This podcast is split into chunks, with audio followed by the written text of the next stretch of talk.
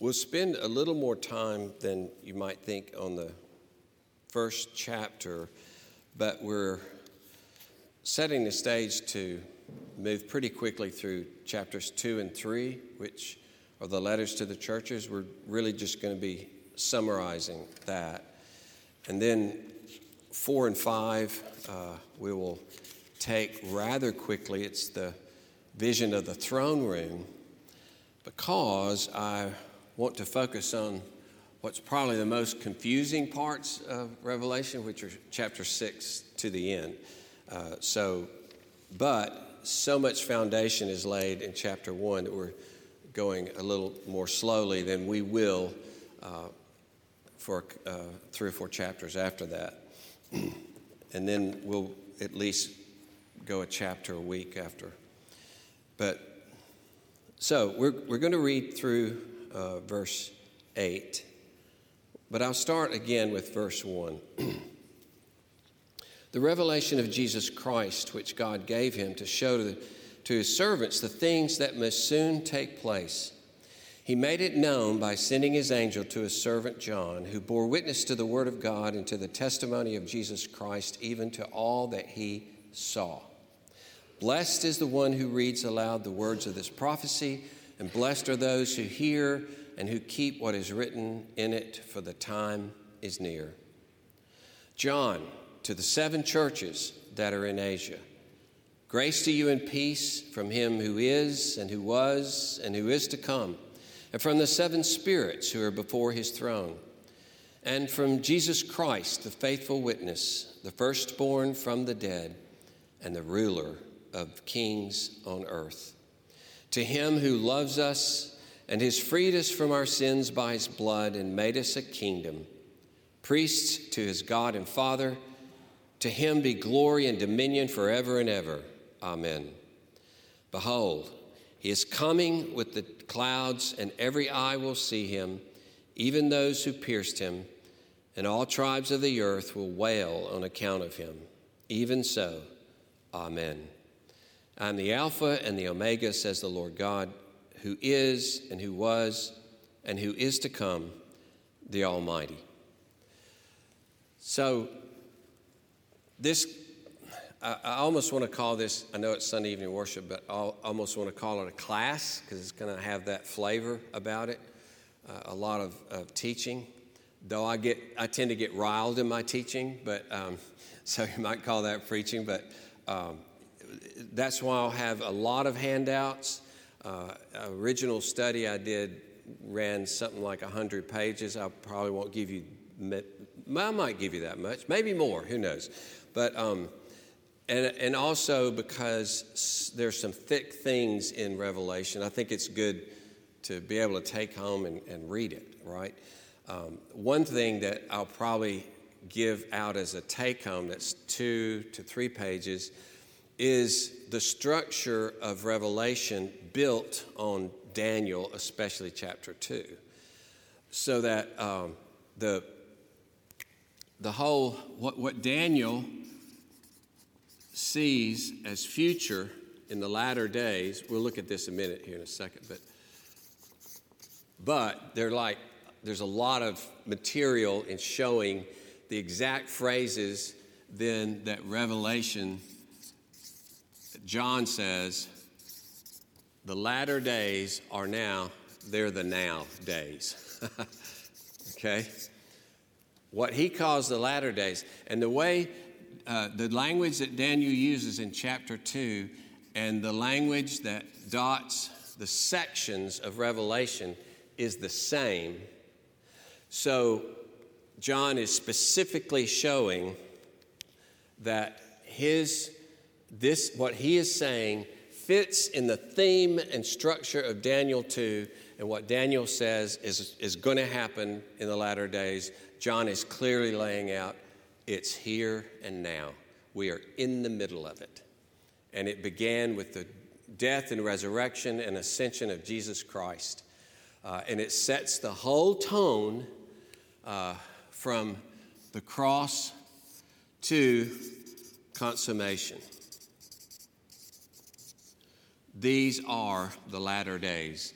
And and here's John, you know, saying, it, it is and it will be until the final day that God brings everything to a conclusion.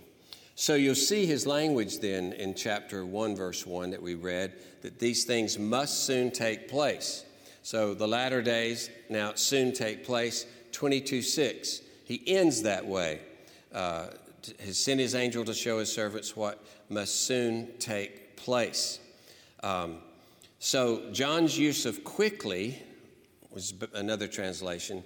Uh, is replaced by John's what soon must take place. This is uh, Wilcock in his Revelation uh, commentary, Heaven Open, to bring events which were once distantly future into the immediate present, as he says.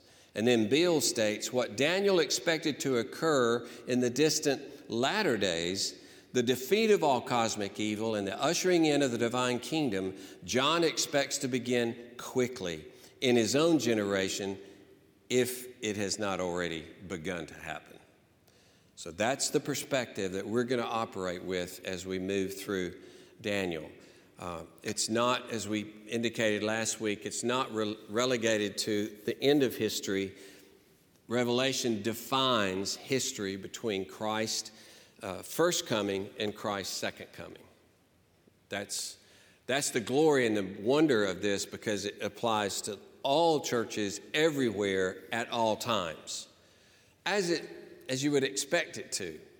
Uh, if, if, as many have taught, that it's all about what's going to happen in the last, some even the last years, the last seven year tribulation, that that's what's in Revelation, then that leaves everybody else out in all of history.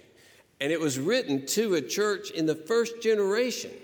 It was for them right then, so they could have encouragement as they were facing uh, persecution. So it applied to them, it applies to us, it applies all the way to the end. That's the beauty of this. Then in the next paragraph, you see, and I've just uh, given little snippets of these, these passages. You could look at them on your own.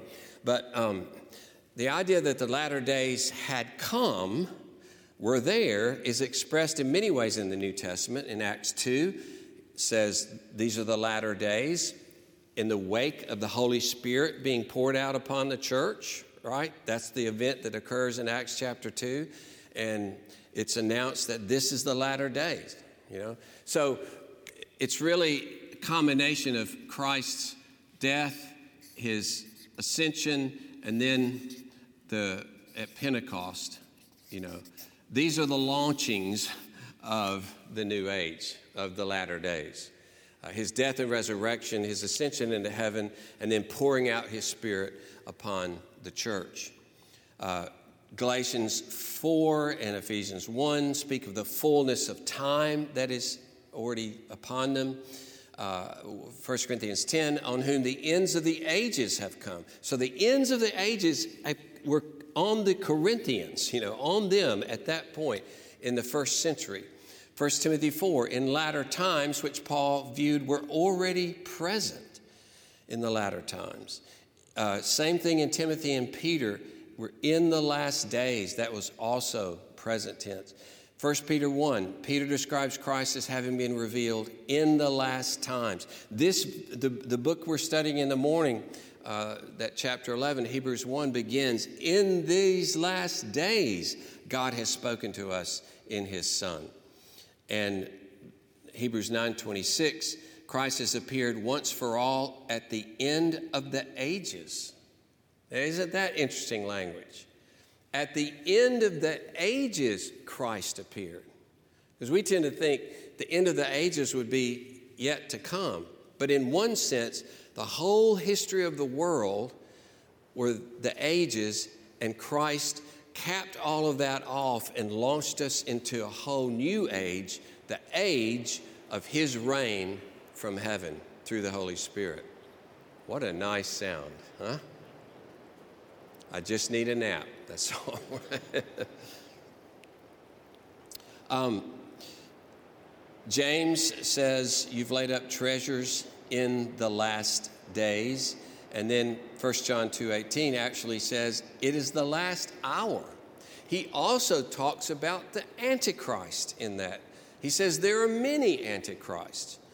So we have to be careful with, you know, an idea that the antichrist is coming in the end when 2,000 years ago, John says there are many antichrists, and it's evident uh, because, and it shows that we're already in the last days.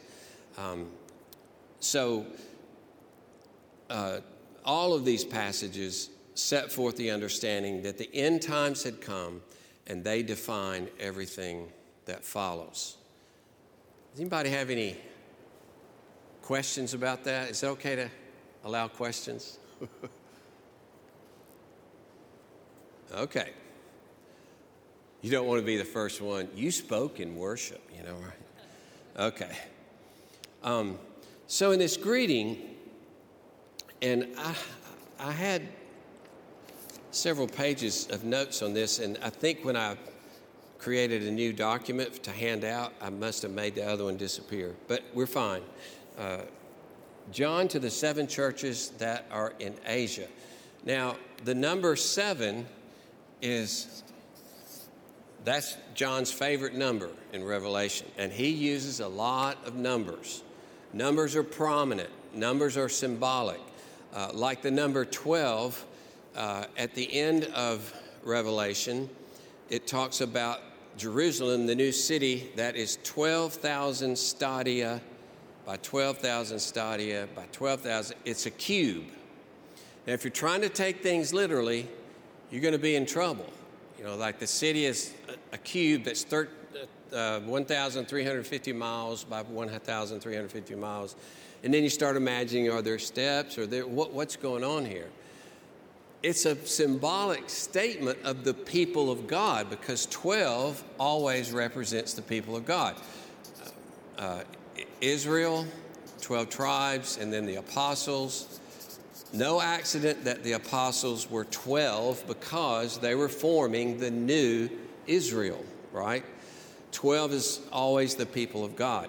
Even the walls are 144 uh, feet, or 144, whatever the unit is, thick uh, to point to the people of God. But seven is the sign of fullness. Uh, we get it, it, was derived from the seven days of creation.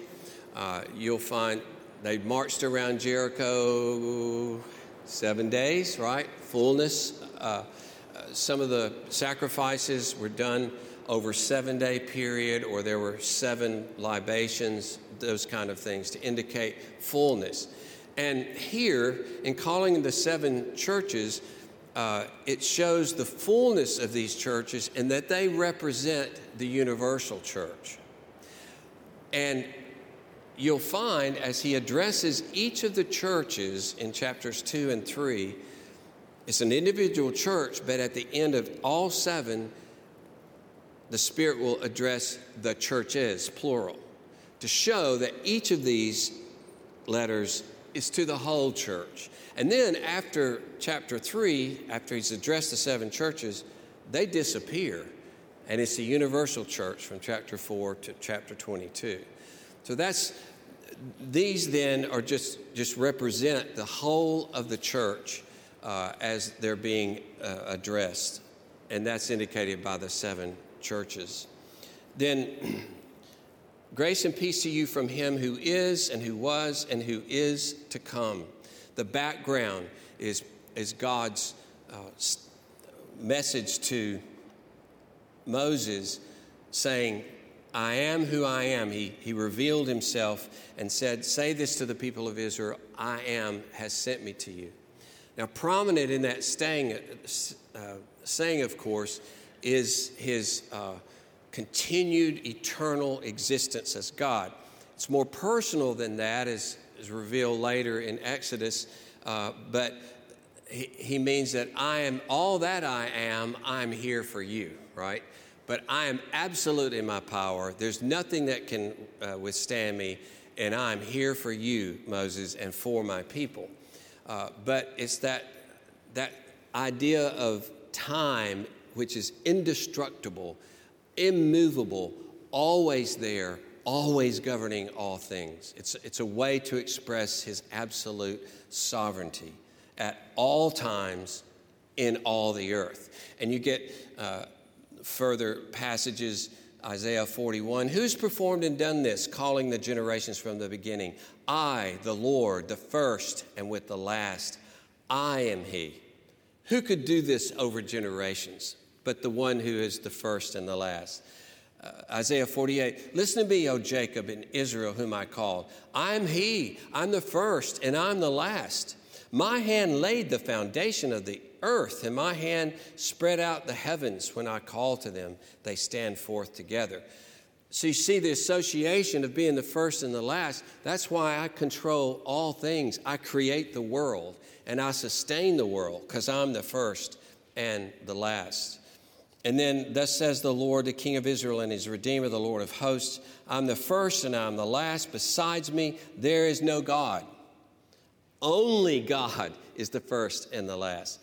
Who is like me? Let him proclaim it, proclaim it. Let him declare it and set it before me. Since I appointed an ancient people, let them declare what is to come and what will happen. Uh, so to say grace and peace to you from him who is, who was, and who is to come is to say you're going to get grace and peace if you believe it. Nothing can stop his grace and peace coming to you. Nothing can stand in the way it is abundant, and He will give you that grace and peace because He is sovereign. And it sets the tone for His sovereign rule that's expressed throughout this whole letter. An interesting thing, you expect Him to say, who is, who was, and who will be, but He says, who is to come. And that gives a sense of the dynamic unfolding that's going to occur in uh, in Exodus as he ranges through, as we pictured it last week, he ranges through history uh, four or five times, um, and, and all moving to that final end of the consummation of all things. So instead of saying who will be, it's like who is to come, indicating he is coming in the end uh, as the one who will consume, uh, consummate all things. Uh, so, beginning and end, and he's going to roll out history to his desired uh, conclusion. And this reminded me of Paul's great words in Ephesians 1 when he's talking about the same thing.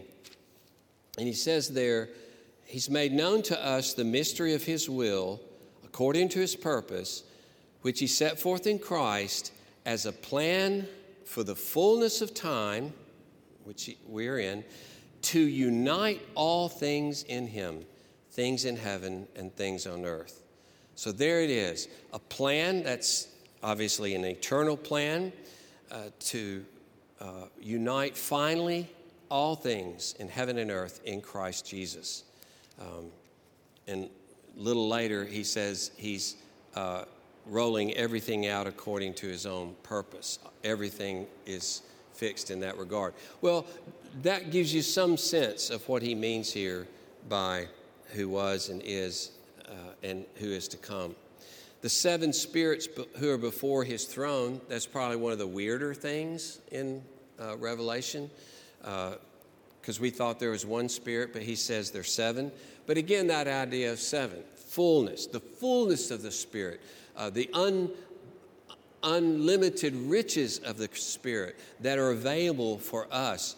The full Spirit is the one who dwells in us, but He is called uh, several times uh, the, the full or, or, or the seven uh, spirits.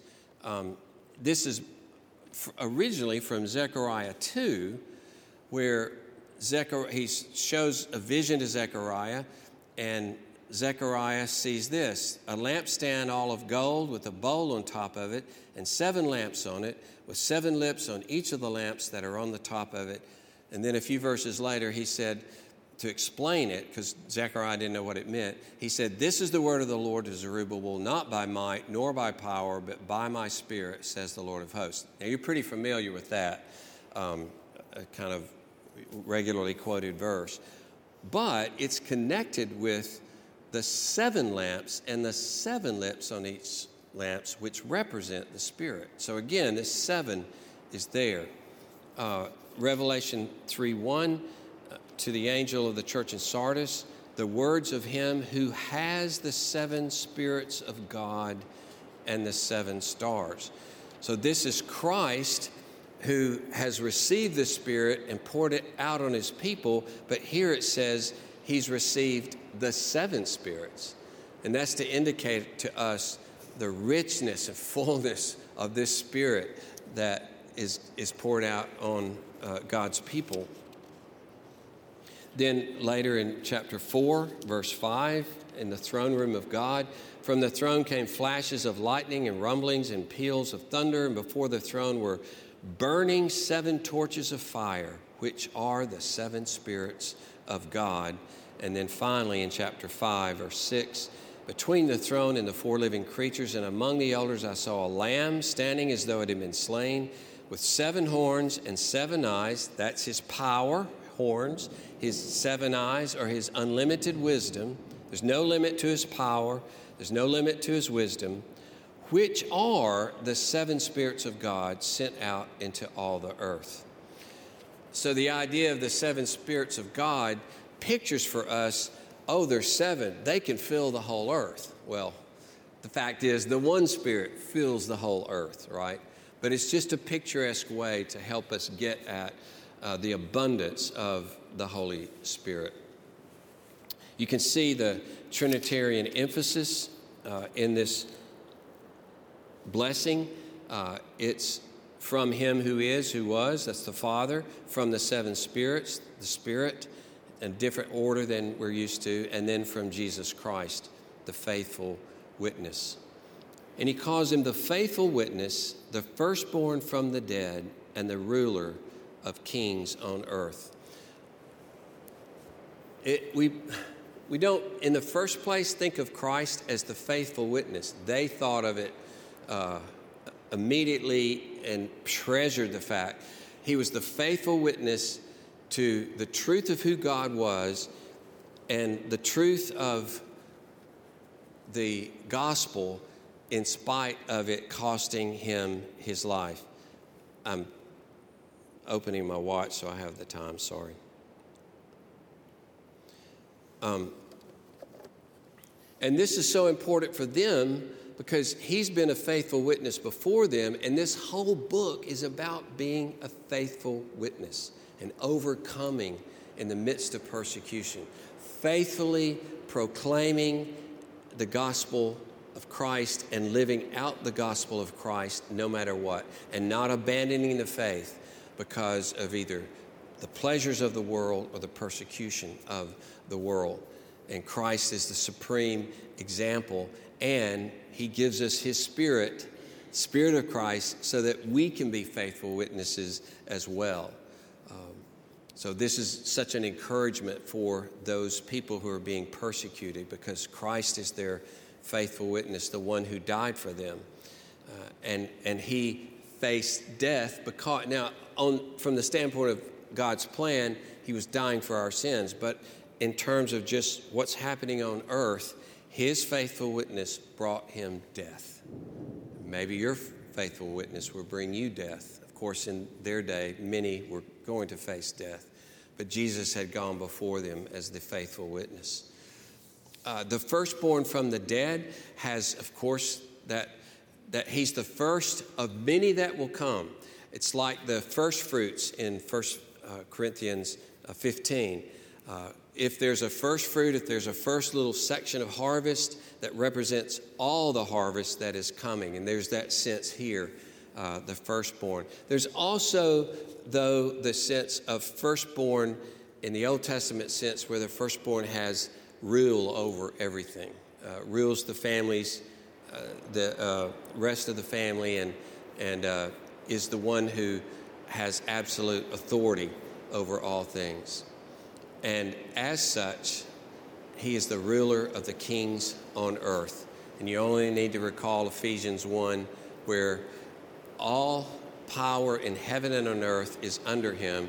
And so it's not only the kings of the earth or rulers of the earth, but all the invisible powers of the earth, demonic powers, anything that would oppose Christ's church. And in Ephesians, it's really interesting, and there's some there's a good bit of this in Revelation as well, that Christ is at the right hand of God, all power is under him, and then immediately Paul goes in Ephesians 2 we were dead in our trespasses sin. He in his mercy raised us up seated us with him in the heavenly places. The association commentators regularly say means christ is rule over all powers and we are with him at the right hand of god. That's why we're not subject to these powers why we can resist the, Satan and he will flee from us, why we can uh, have continually changed lives, why uh, Satan cannot stop God from gathering in his church around the world. Um, so, one of the marvelous statements, uh, ruler of the kings of the earth, and we are brought into that rule. Uh, I'll remind you, I think we've talked about this on Sunday night before, but if you'll turn over to chapter 2, verse 26,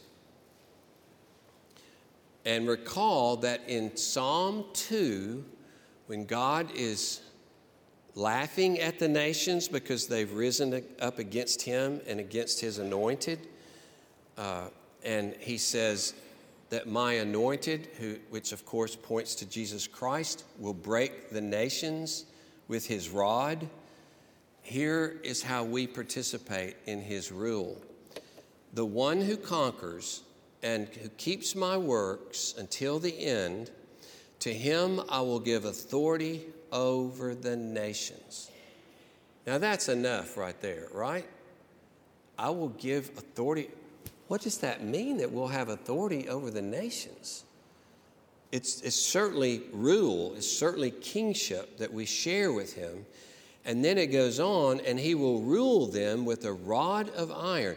He is not Christ at this point, although it's in Christ that this happens. But he's saying, the one who conquers, you people who conquer, you people who stay faithful to Christ to the end, you will rule them with a rod of iron as when earthen pots are broken in pieces, even as I myself have received authority from my Father.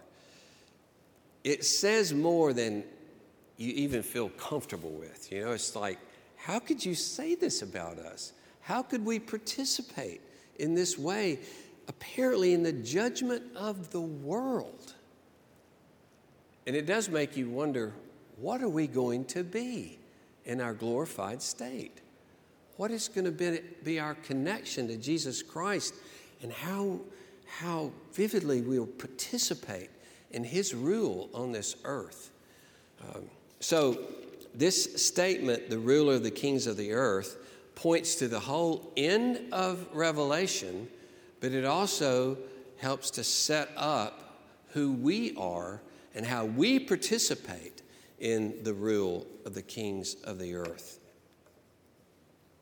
Then, this wonderful ascription of praise to him who loves us and has freed us from our sins by his blood and made us a kingdom, priests to his God and Father. To him be glory and dominion forever and ever.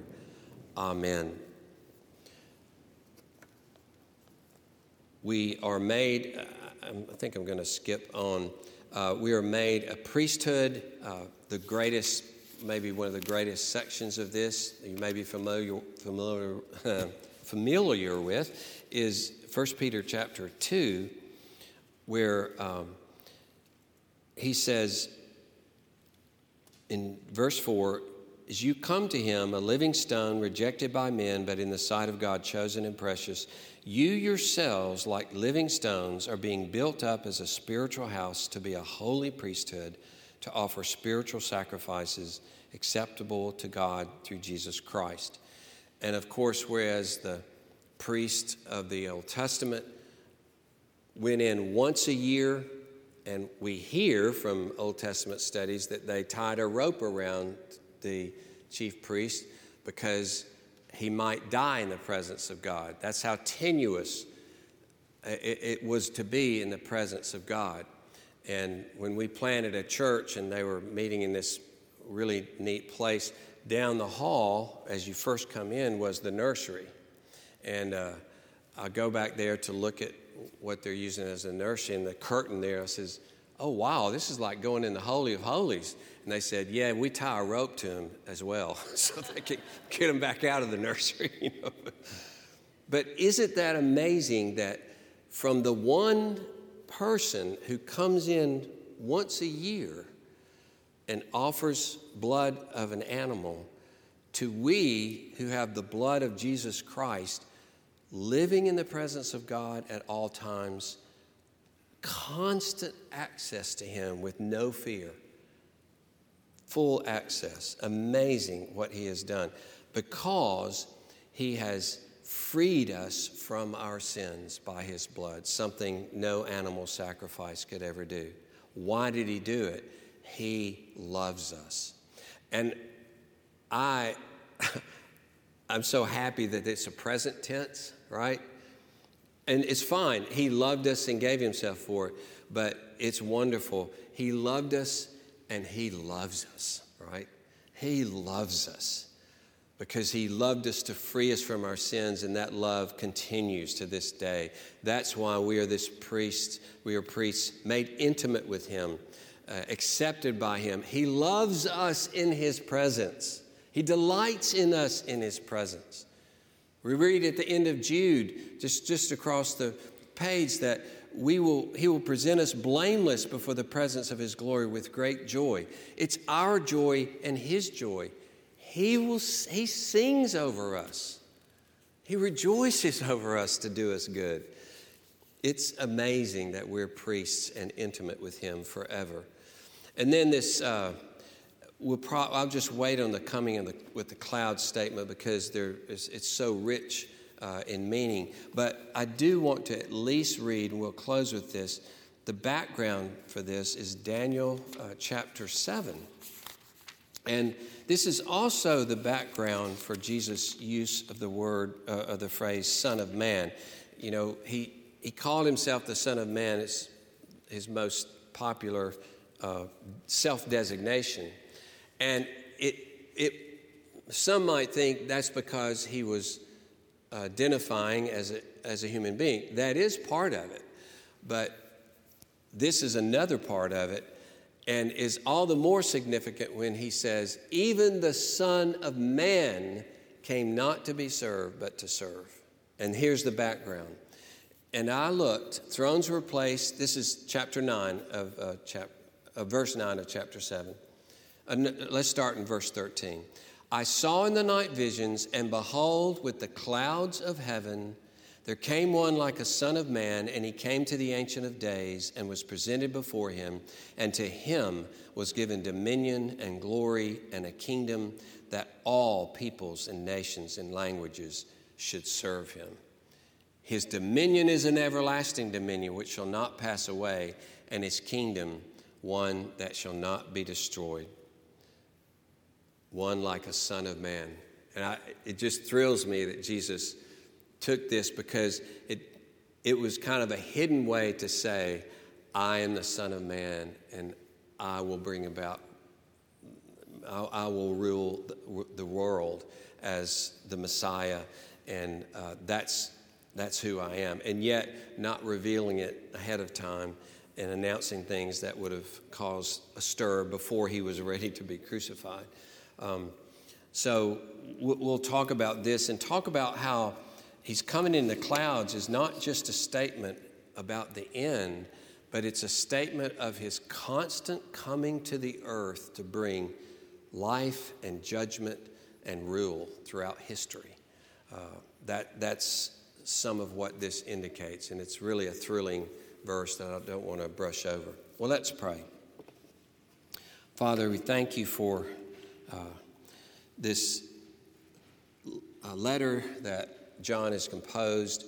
Uh, we thank you for how it helps us understand where we are in history. Uh, we thank you, Lord, for the privilege of living in the latter days, the days of Christ's resurrection and reign from heaven, the days of the pouring out of the Holy Spirit, the days of the extension of the gospel throughout the earth. And nothing can stop the extension of that gospel, for it is the Lord Jesus who rules all things. He will gather in his sheep, as he said. He, all that the Father gives him, shall come to him because he is the ruler of the kings of the earth and will bring all things to his chosen consummation. Thank you, Lord, in the midst of such confusion, violence, abundant sin on every level, in all places, that this is the true meaning of history that Christ is ruling, Christ is judging, Christ is gathering his people, and all things will finally be united in Jesus Christ. And the curse, all sadness, all sin will be removed from this world forever and ever. We praise you. Hallelujah. Christ Jesus. Amen.